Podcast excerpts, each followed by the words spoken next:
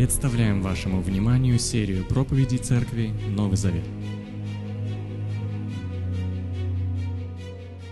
Приветствуем всех наших друзей, гостей, членов Церкви Новый Завет. Сегодня у нас перерыв тематический. Мы будем говорить э, не, мы будем продолжать не обзор Библии. У нас будет три воскресенья подряд на разные темы. Сегодня будем говорить об отношениях. Ну, могу сразу сказать вам, друзья мои, что это очень большая тема, и как справедливо отметил Андрей, вот мы там беседовали, что на самом деле эта тема на все церковные каникулы, на все пять семинаров, на все главные сессии, проповеди. Поэтому, если что-то я упущу, на ваш взгляд, вы не обижайтесь на меня, потому что, ну, тема очень, ну, трудно ее объять. Тем не менее, я постараюсь о главных моментах упомянуть, чтобы мы отсюда вышли что называется, как мы говорим, не с пустыми сердцами, да, чтобы не с пустыми головами, головами отсюда вышли, чтобы подумали о том, какие у нас складываются отношения вокруг нас, в нашей семье, в наших домашних группах, с нашими друзьями, в нашем коллективе. В общем, весь круг жизни наш состоит из отношений. У меня в связи с этим возник вопрос. Я когда задался вопрос, а что такое рай? Больше всего люди думают, что рай – это какое-то чудесное место, куда все попадут после смерти, и это обязательно, какие знаете, легкие облака, это, возможно, ангелочки, а, играющие на арфах, ну и, конечно же, я, поющий Иисусу вечно. Вот, э, песни, псалмы, да, вот такое типичное, типичное представление о том, что такое рай. Это очень интересное представление, это вообще отдельная тема, о которой мы будем с вами говорить на, Пасх, на Пасху. Это вообще очень неправильное представление о рае. Вообще в корне. Неоплатонизм рулит, к сожалению. Ну ладно. Что такое рай? Рай – это не место, прежде всего. Вот как говорят о доме. Дом – это не место, это отношение.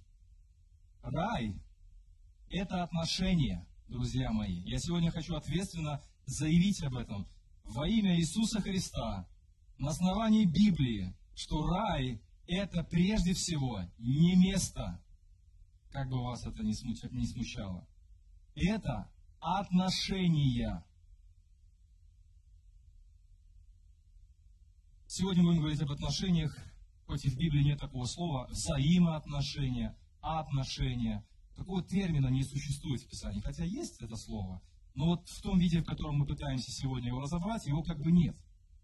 Но тем не менее, вся Библия от начала до конца сосредоточена на отношениях между людьми и между людьми и Богом.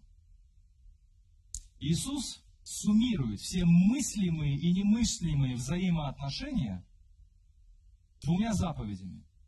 Первая гласит, возлюби Бога. Любовь – это отношение. И первая заповедь, самая большая, кем бы вы ни были, православный, католик, баптист, пятидесятник, баптисятник и так далее, неважно.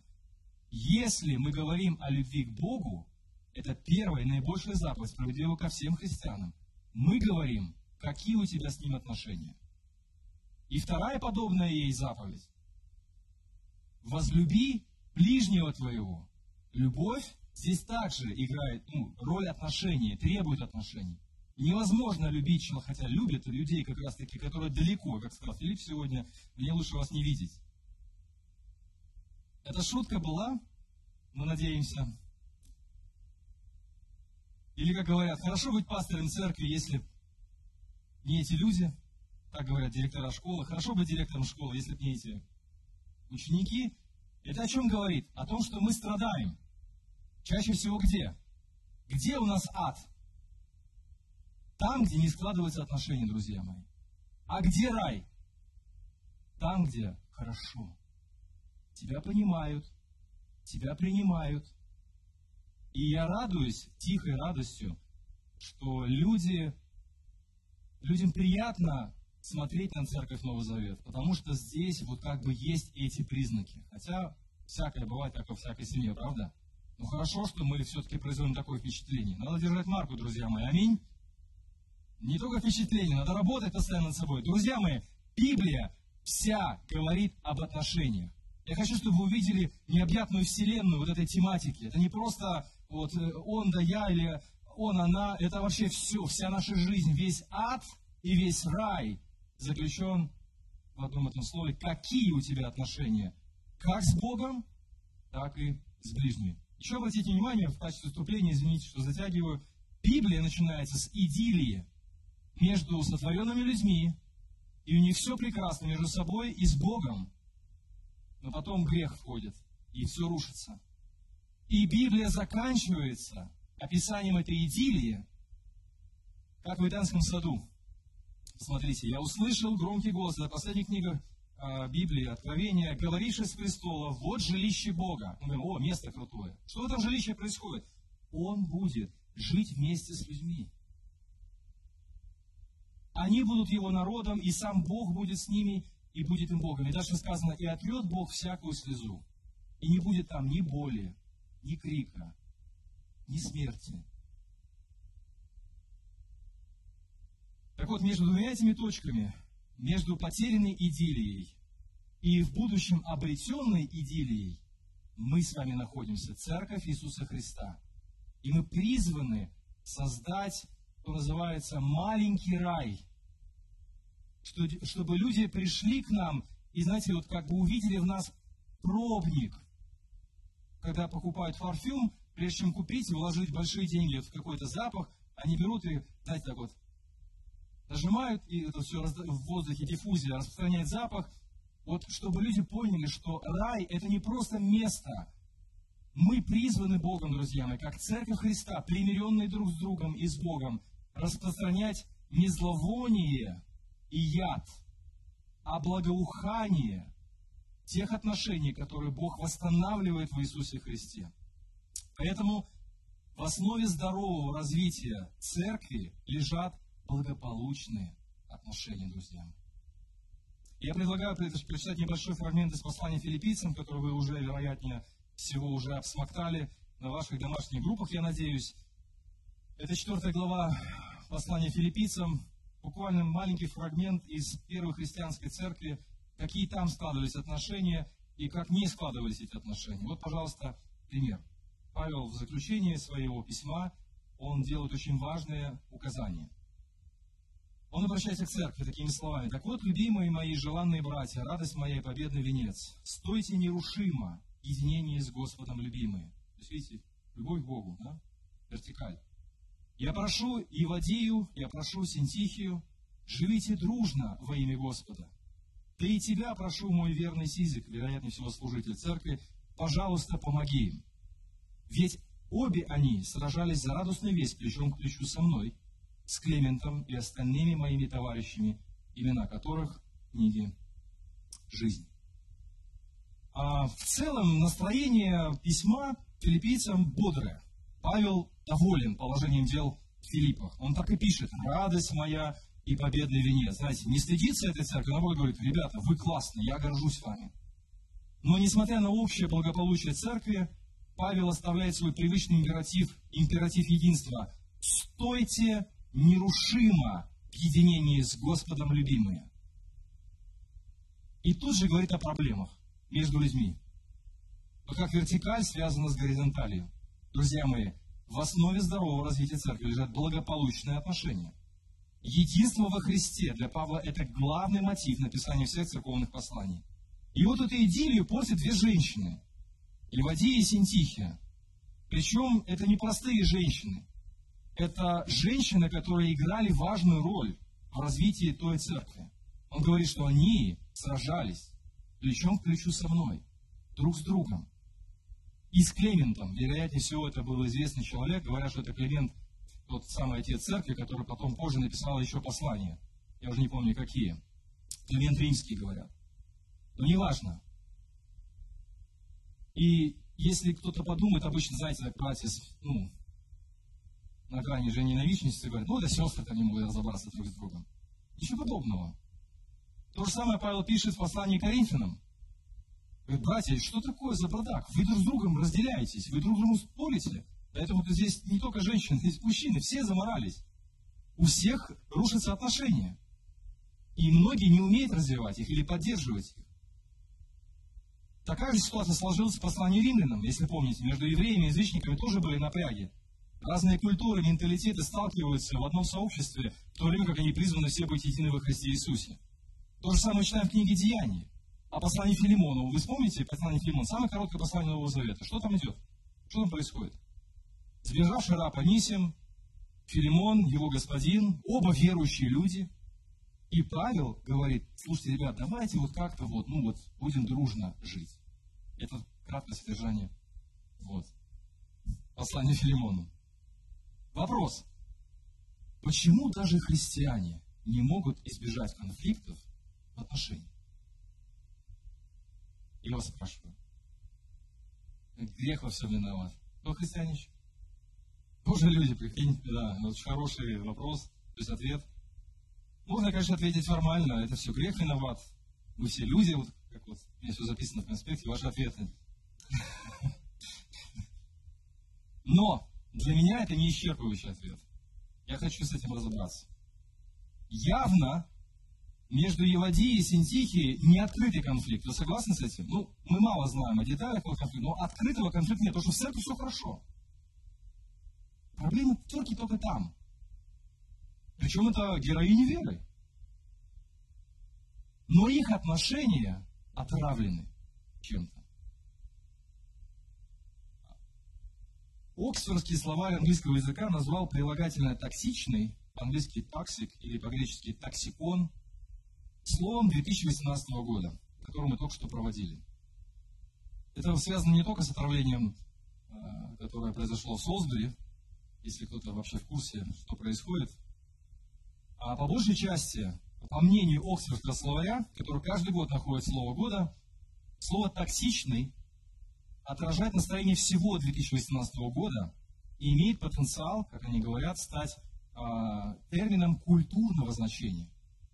Говоря о межличностных отношениях, я люблю использовать слово, ну как люблю, про себя как бы проговаривать слово «токсичный», потому что ты понимаешь, что вот есть хорошие отношения, их можно назвать как, ну, это отношения, которыми ты наслаждаешься, как чистой водой питьевой. Ты пьешь, никаких привкусов, никакого послевкусия, вот раньше были такие напитки, только научились делать такие шипучки, да, вот нас. Просто добавить воды, воды такая была, юпи, я не знаю, порошки, ты разводишь их в воде, и ты пьешь вроде бы вкус ананаса, но ну понимаешь, что там ананас пропадает, и появляются другие странные вкусы, напоминающие тебе школу, особенно кабинет химии. Ты знаешь, что эта вода, она имеет вкус, но она как-то не очень вкусная. Я бы даже сказал, ядовитая потенциально и плоха для всего организма. Поэтому, говоря о межличностных, межличностных отношениях, я бы использовал слово либо отравленные отношения, либо токсичные отношения. И они, это, это слово хорошо передает распространенную проблему всех человеческих отношений. Признаки отравленных отношений. Ничего нового я не скажу, вы все в Библии прочитаете, я просто решил суммировать их. Токсичные отношения не обязательно носят характер открытого конфликта. Все, когда уже люди кричат, орут друг на друга, это уже не токсично, это уже все, атомная бомба взрывается. Токсичные отношения отравлены, вроде бы все как бы хорошо, но в круге жизни присутствует стойкое ощущение испорченного воздуха. Серьезно, вот вроде как бы все нормально, все такие сидят, стоят, все хорошо улыбаются, а в воздухе неприятное что-то, да? Притча написана, 25 глава, 23 стих. «Северный ветер несет с собой ливни, а язык сплетника – озлобленный взгляд». То есть, озлобленный взгляд – это ты ничего не говоришь, ты просто смотришь. Ты говоришь, а что ты на меня смотришь? Ты что-то имеешь против меня? Да как бы нет. Так что тебе не нравится? Я согрешил? Ну, как бы нет. Но напряжение есть. Вот это и есть токсичность. Вы можете ее почувствовать в церквах, вы можете ее почувствовать в семье, вы можете почувствовать ее в отношениях между друзьями и подругами. Открытого греха нет. За руку ты, как говорится, со свечкой не стоишь. Но ядовитость есть. Она присутствует. Отравленным отношениям характерны следующие признаки. Я уже вам включил. Э, это ощущение постоянной драмы, трагедии, кризиса в отношениях. Ты живешь как на пороховой бочке. Ты отцеживаешь каждое слово, чтобы, не дай Бог, его или ее не обидеть. И ты ходишь как по струнке, ты все время в напряжении, ты как лань тревожная. Не знаешь, что ты можешь такое сделать, чтобы, не дай Бог, он, она не взорвались. 6 – это и есть токсичные отношения. Ты не расслабляешься. Ты не можешь расслабиться в общении. Ты постоянно напряжен. Потом это контроль манипуляции. Ну, манипуляция, знаете, что такое? Объясните, что такое манипуляция? Ну, например, подруга подруге говорит, предположим, у них несогласие какое-то, и одна подруга говорит второй подруге, ладно, поступай как хочешь. То есть формально смотришь на слова, ну как бы юридически ты можешь поступить как хочешь. Но ты только попробуй поступить как хочешь. Мало не покажется. Это чистая воды манипуляция. Друзья мои, по отношению к детский сад, друзья. Мы вырастаем из пеленок, но ведем себя как дети, манипулируя друг другом, чувством вины, страхом или там еще манипуляция. Почему ты общаешься с ней больше, чем со мной? Ну, как бы вопрос такой, ну, как бы безобидный. Греха нет. Такого, знаешь, чтобы согрешил, чтобы слон ворвался в посудную лавку, все, грех пришел. Это такая, знаете, тихая змея, которая только еще язычок свой высовывает, она тебя не ужалила. А почему ты общаешься? Еще это тон очень важно. Понимаете, все очень важно здесь. Это и есть токсичность. Или, например, а вот настоящий муж, смотрит жена на мужа. Или, а вот он, в отличие, это манипуляция, это контроль. То есть ты управляешь. Это токсично, это ядовитые отношения, которые разрушают единство. Как в семье, так и с друзьями, так и в церкви. Или общаясь с человеком, ты получаешь стойкое впечатление, что ни в чем, ни в ком ничего хорошего нет.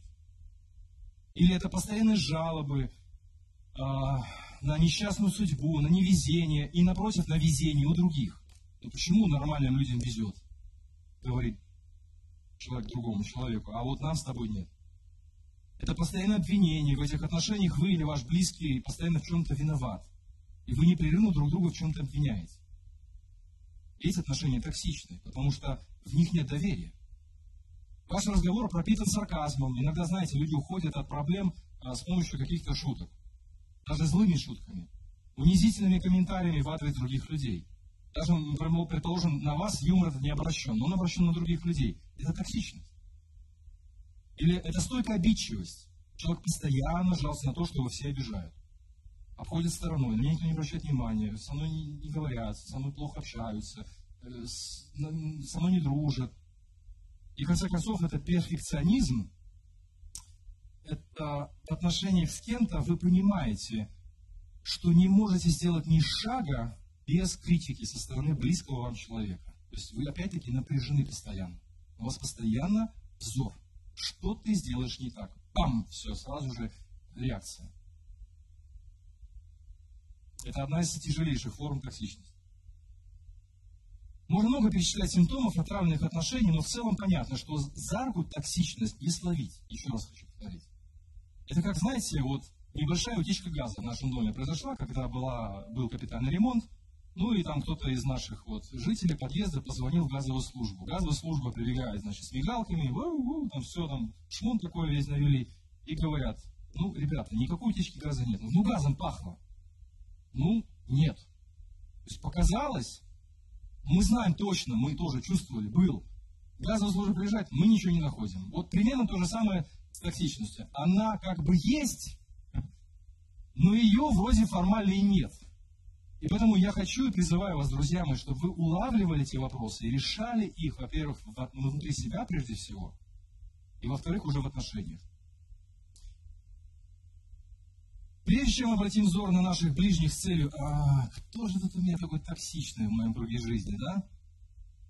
В этой пресловутой токсичности обвинить, давайте-ка измерим свою собственную. Токсичность, еще хочу сравнение, извините за такое сравнение, может неприятно, это как запах пота. Простите. Ну, все нормально, да? Почему это как запах, запах пота? Потому что носитель этого запаха, он, как правило, его не слышит. Это о чем говорит? Это о том, что мы, возможно, сейчас вспоминаем, кто у нас тут такой токсичный в нашей жизни, а у себя все нормально, я нормальный чувак, у меня все в порядке, я вообще рубаха парень. Ну, давайте проверим. Во-первых, Первый способ узнать об уровне своей собственной токсичности или ядовитости в ваших отношениях, он очень предельно простой. Возьмите два чистых листа бумаги дома. Запишите на одном из них все, что вы ненавидите. Вот честно, просто вот. Потом сожгите эту бумагу, похороните ее там на трехметровой, трехметровой яме. Просто честно запишите «Я ненавижу». И давайте, пишите честно. Я ненавижу непунктуальность, я ненавижу э, там, неискренность, я ненавижу, ну, христиане как не говорят, не должны христиане говорить «ненавижу». Мой праведный гнев.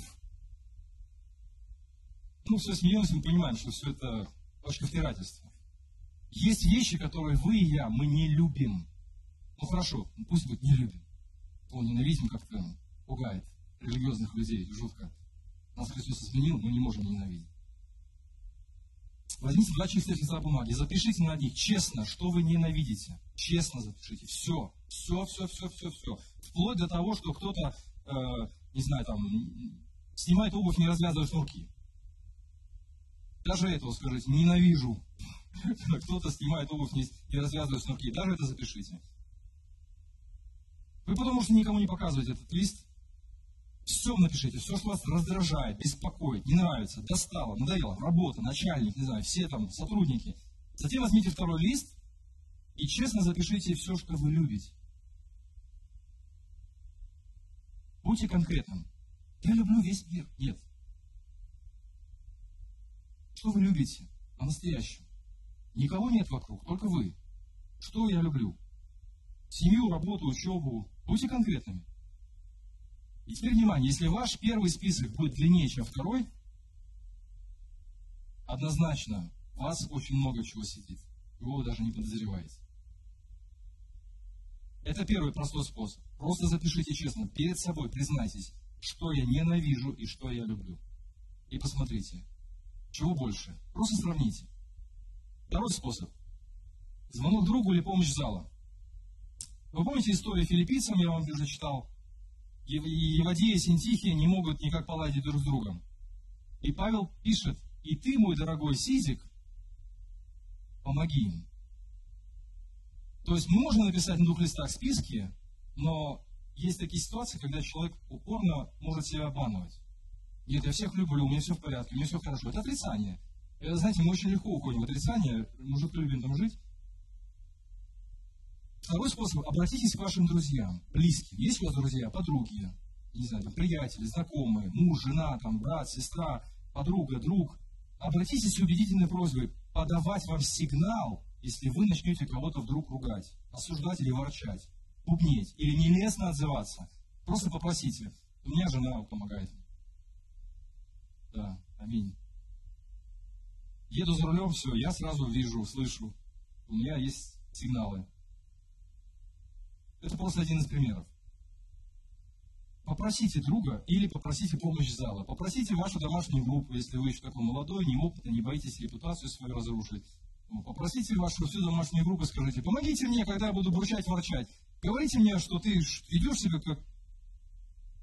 Бурчишь, хватит бурчать. У меня были такие люди, ну, как бы они хотели быть моими друзьями, и они все время приходили ко мне и жаловались. Бо-бо-бо-бо-бо-бо-бо-бо. Они думали, что они хорошее дело делают, что они мне докладывают, что не так. Я взвыл от них на третий день. Ну, что это тоже отравляет. То есть, если ты все время видишь своего человека, и при первой встрече ты говоришь ему что-то, что не так, ты его постепенно в своей жизни вытеснишь. Потому что это то же самое, как, не знаю, есть все время лимоны на завтрак, на обед, на ужин. Есть такие любители? Есть лимоны на все три приема пищи. Ну, один день можно выдержать такой челлендж, может быть, новый будет, а?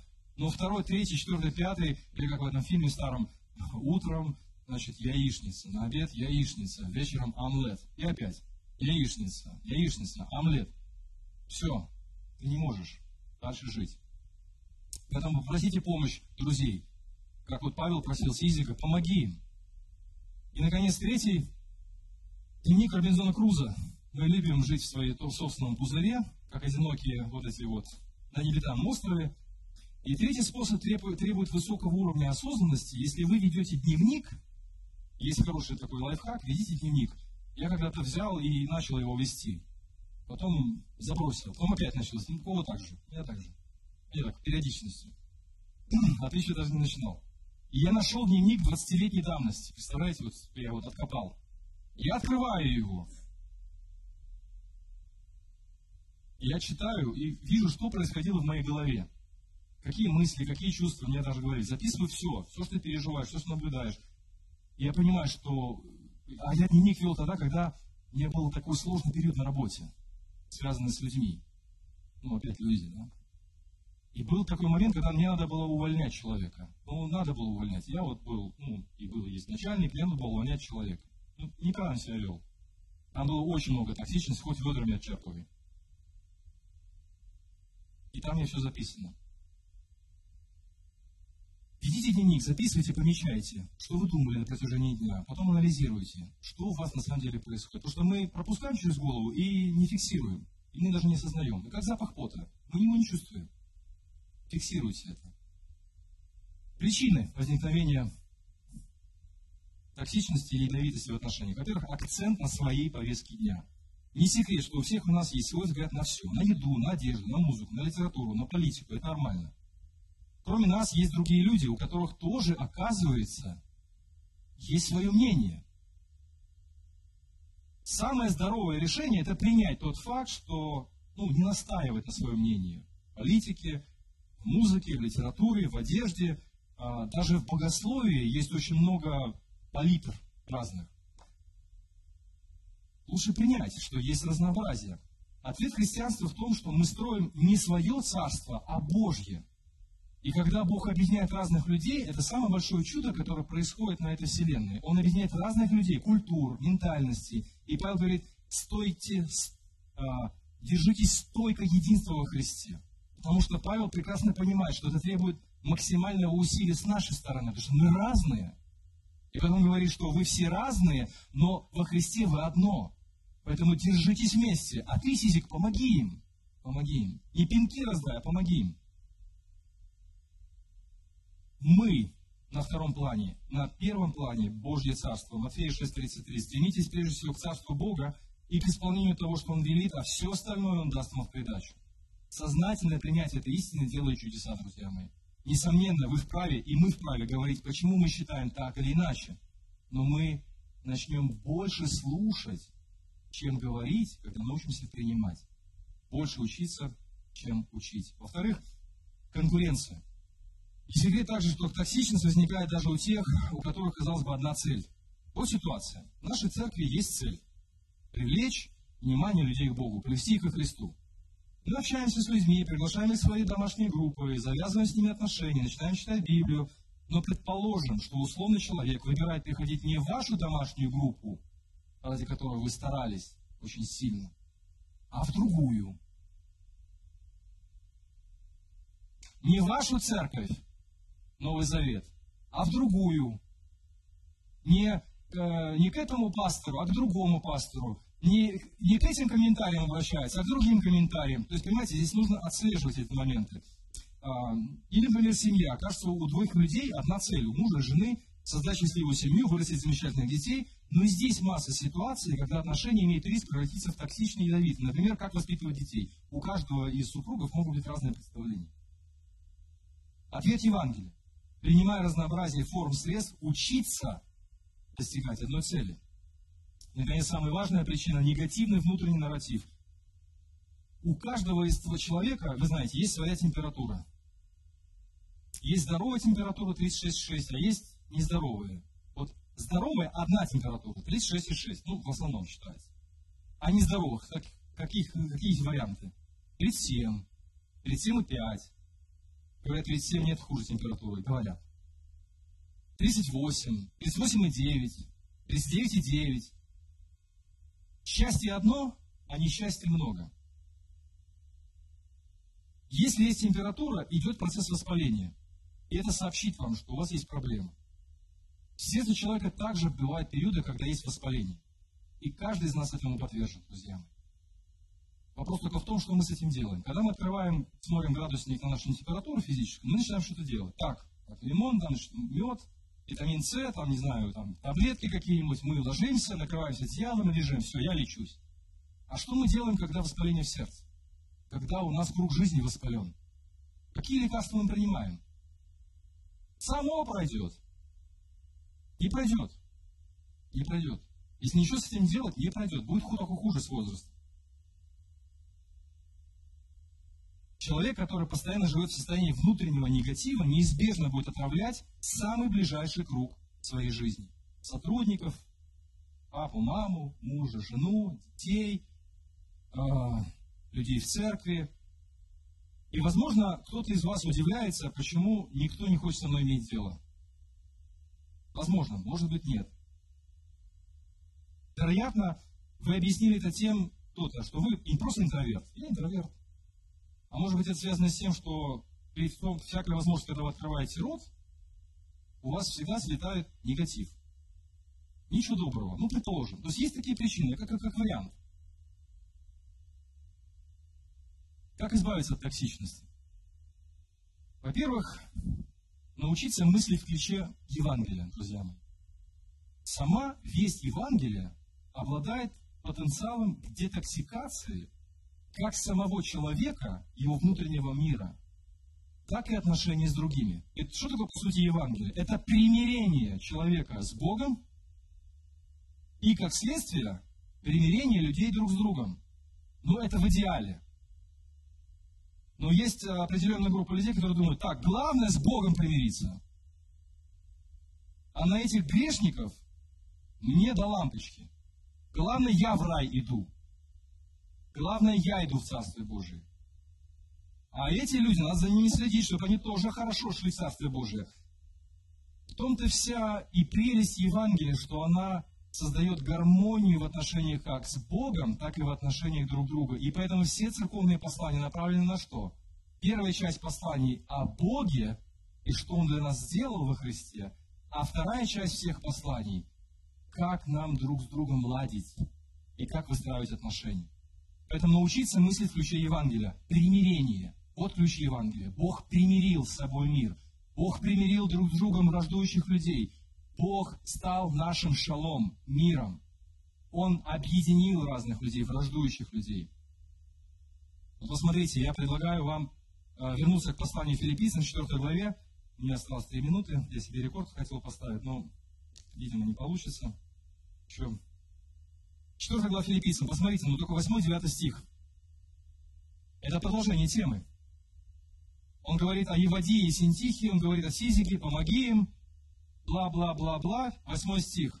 И еще, братья, пожалуйста, всегда направляйте свои мысли на то, что восьмиступенчатый фильтр я предлагаю использовать. Может он загрязнился у нас. Надо поменять этот фильтр.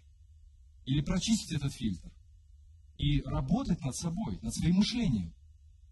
Итак, братья, пожалуйста, это в контексте единства, это в контексте взаимоотношений. Всегда направляйте свои мысли на то, что, и загибаем пальцы, истин, что достойно, что справедливо, что целомудренно, что приятно, что восхитительно, что нравственно, что достойно похвалы. И дальше Павел говорит, делайте то, что выучили, что переняли, что услышали, и что узнали от меня, то есть речь идет о Евангелии. И дальше внимание. И Бог, источник шалом, мира, гармонии, будет среди вас. Признак присутствия Бога среди нас – это гармония. Как узнать, что мы ученики Иисуса? У нас самое правильное все, если будет любовь между вами. Кто должен делать и работать? Мы с вами. Бог так сделал, что Он дал нам материалы, а из этих материалов мы с вами должны что-то делать. Предположим, это кафедра. Не Бог же сделал эту кафедру, знаете. Ее сделал какой-то человек хороший. А кто создал материал? Бог. Бог дал спасение. Кто должен работать над отношениями? Во всех направлениях. Кто? Я. Ты. Поэтому Павел говорит, Пожалуйста. И восемь ступеней фильтра. Истина, достойно, справедливо, целомудренно. Выбрасывайте все, что в голове вашей неистина, недостойно, несправедливо, унизительно, злобно, отвратительно, плохо пахнет, завистливо. Выкидывайте, рубите этих бесов на мелкие кусочки своими мечами праведности. Выбрасывайте весь этот мусор из головы. Работайте над этим. Не гоняйте бесов из других людей. Гоняйте их из себя, условно говорю. Я не сейчас не говорю об экзорцизме. Я говорю о наших тараканах, которые стадионами собираются похлопать нашей гордыне. И говорит, ты крутой, у тебя все получается. Они все чернь. Они все холопы, ты крутой. Выбрасывайте тараканов, уничтожайте, травите их дихлофосом.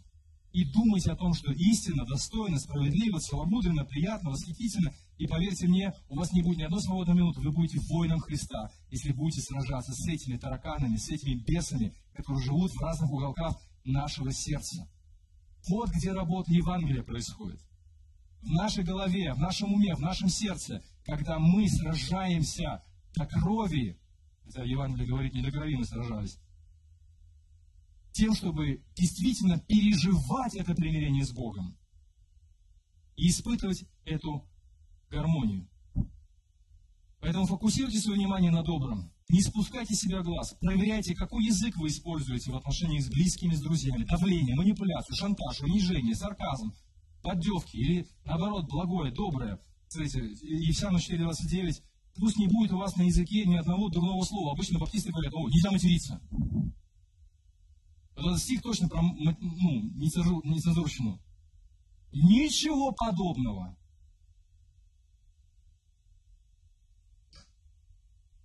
Кстати, я этого, если что, не говорил. Меня уже с сигаретами все зафиксировали. Ладно, если что, в интернете другой Сергей Лукьянов есть. И с ним спутают.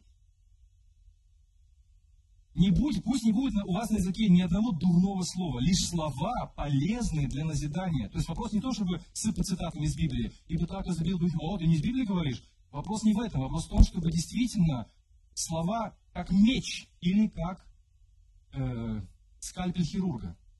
То есть это орудие убийства или это инструмент исцеления. Вот так и язык. Полезные для назидания, благотворные для слушателей, исцеляющие. Вот что оздоровляет и как это, детоксикация происходит, если мы учимся мыслить по Евангелию и, соответственно, не просто правильные слова говорить. Ведь можно сказать, конечно, ты имеешь право на это. Правильные слова человек сказал. Но он сказал их с ядом. Говорить слова полезные и благотворные для слушателей. Поэтому первое, нужно нам научиться, это большая работа. Это большая война с самим собой.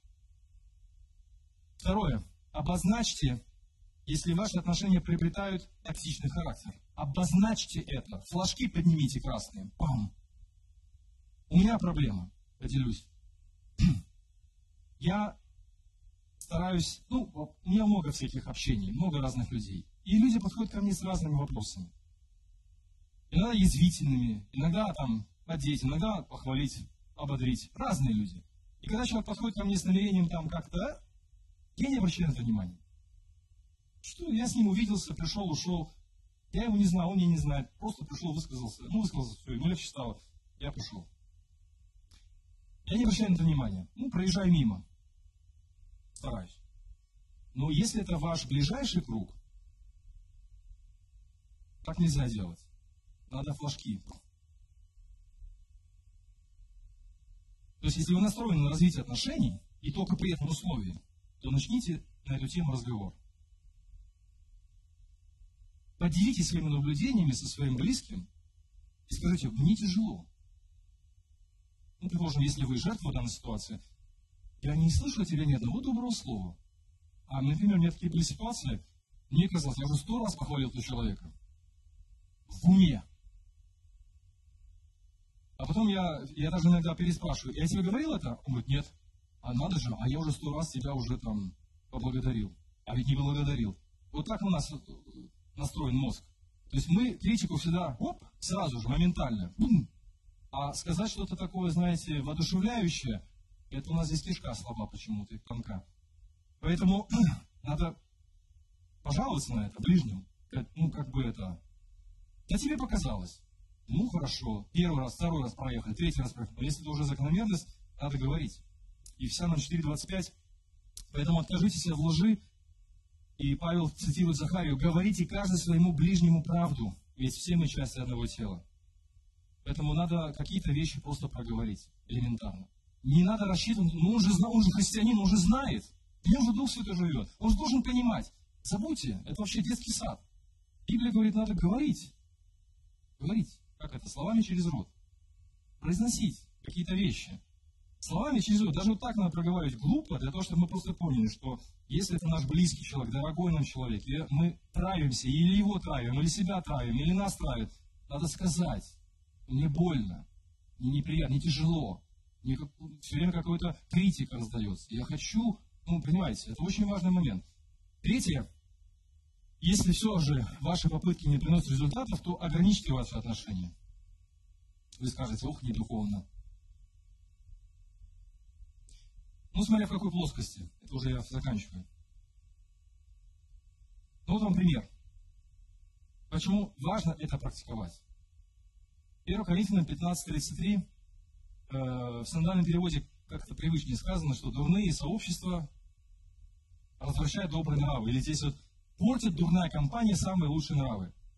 Итак, внимание, если вы вращаетесь в кругах, и все время б -б -б -б -б, все плохие, все неправильно верят, не туда ходят, не те песни поют, токсичность повышенная, тихонечко оттуда ходите. Если вы пытались что-то сделать, не помогает, уходите. Не трогайте это. Вы не измените, возможно, эту дурную компанию. Лучше себя приберегите, чтобы вы не отравились тем ядом, который там разливается.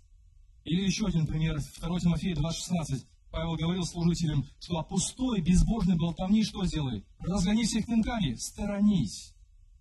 Не вмешивайся в пустые споры. Отравишься сам и других отравишь. Есть случаи, когда действительно нужно, или помните Титу, еретика после второго и третьего раза, опа, уходи, не трави себя, не трави других людей. Или э, Титу тоже 3.9, но держись подальше от глупых прений, споров, родословных раздоров, схваток по поводу закона. Это пустое, Павел говорит, и бесполезное занятие. Не втягивайтесь ни в какие фейсбучные, контаченные, эти все вот эти, э, когда люди там просто кровь брызжет. Я никогда не участвую, ничего такого не лайкаю, ничего не комментирую, мне это не надо. Вот у нас есть церковь Новый Завет, вот что для меня ценность, это вы. Вот с вами важно мне разобраться, говорить, чтобы мы общались, это мне это важно. Фейсбук, эти люди, которые там где-то живут, что-то там комментируют, мне они не важны. Удаляйся от этого. Если мы все время находимся в состоянии токсичных отношений, ограничьте это отношение. Еще один важный момент. Невозможно стать другом для всех людей. Невозможно. Вы не можете стать другом. Вот я не могу вам стать другом всем вам здесь присутствует. Ну, в силу моей вместимости. Вы можете залить меня 5 литров воды, если я всего лишь 3. Трехлитровая банка. Все, что вы зальете, я, все останется, что не войдет снаружи. Другое дело, когда мы говорим о семейных или родственных отношениях, вот там это не прокатит. Сколько ты не удаляйся, ты все равно в семье. Понимаешь? Поэтому в этом случае с и близких родственников у вас появляется возможность стать ниндзя. Ниндзя в искусстве прощения, принятия. Это такой бесплатный тренинг, который дан вам Богом, чтобы оттачивать нравственные навыки. Принятие. Спасибо, Господи, за этот точильный камень я хоть обтащусь и стану, ну, я шучу, конечно, но, но в остальных случаях лучше ограничить общение с токсичными людьми, компаниями. Это не значит, что нужно поругаться. Вы токсичны, я от вас ухожу. Самое глупое, что если вдруг вам пришло в голову, это, это сделать. Не надо торжественно заявлять, я хожу, вы плохие. Отныне и навсегда я прорываю с вами. Римлянам 12.18 сказано, живите в мире со всеми, насколько это возможно с вашей стороны. Будьте мирным человеком, не воюйте ни с кем. Не обвиняйте в том, что неправильные христиане, там говорят такие ядовитые, токсично осуждают. Живите там, где вы живете. Созидайте мир там, где вы есть. В семье, с друзьями, подругами, домашняя группа. Несите там, терпите там. Переключайтесь на других людей. Людей, где вы можете в себя вложить и действительно посеянное пожать в виде каких-то плодов. Говорите доброе, благословляйте, молитесь, любите, прощайте, принимайте, вытравливайте тараканов, которые отравляют и портят нашу жизнь. Аминь. Помолимся, друзья. Господь наш, благодарим Тебя за этот вечер.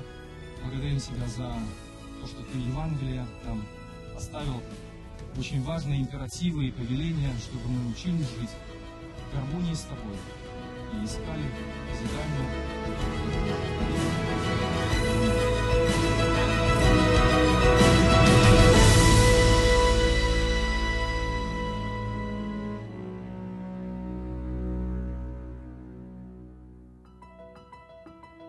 Записи этой и других серий подкастов доступны на нашем сайте завет.орг и в каталоге подкастов iTunes.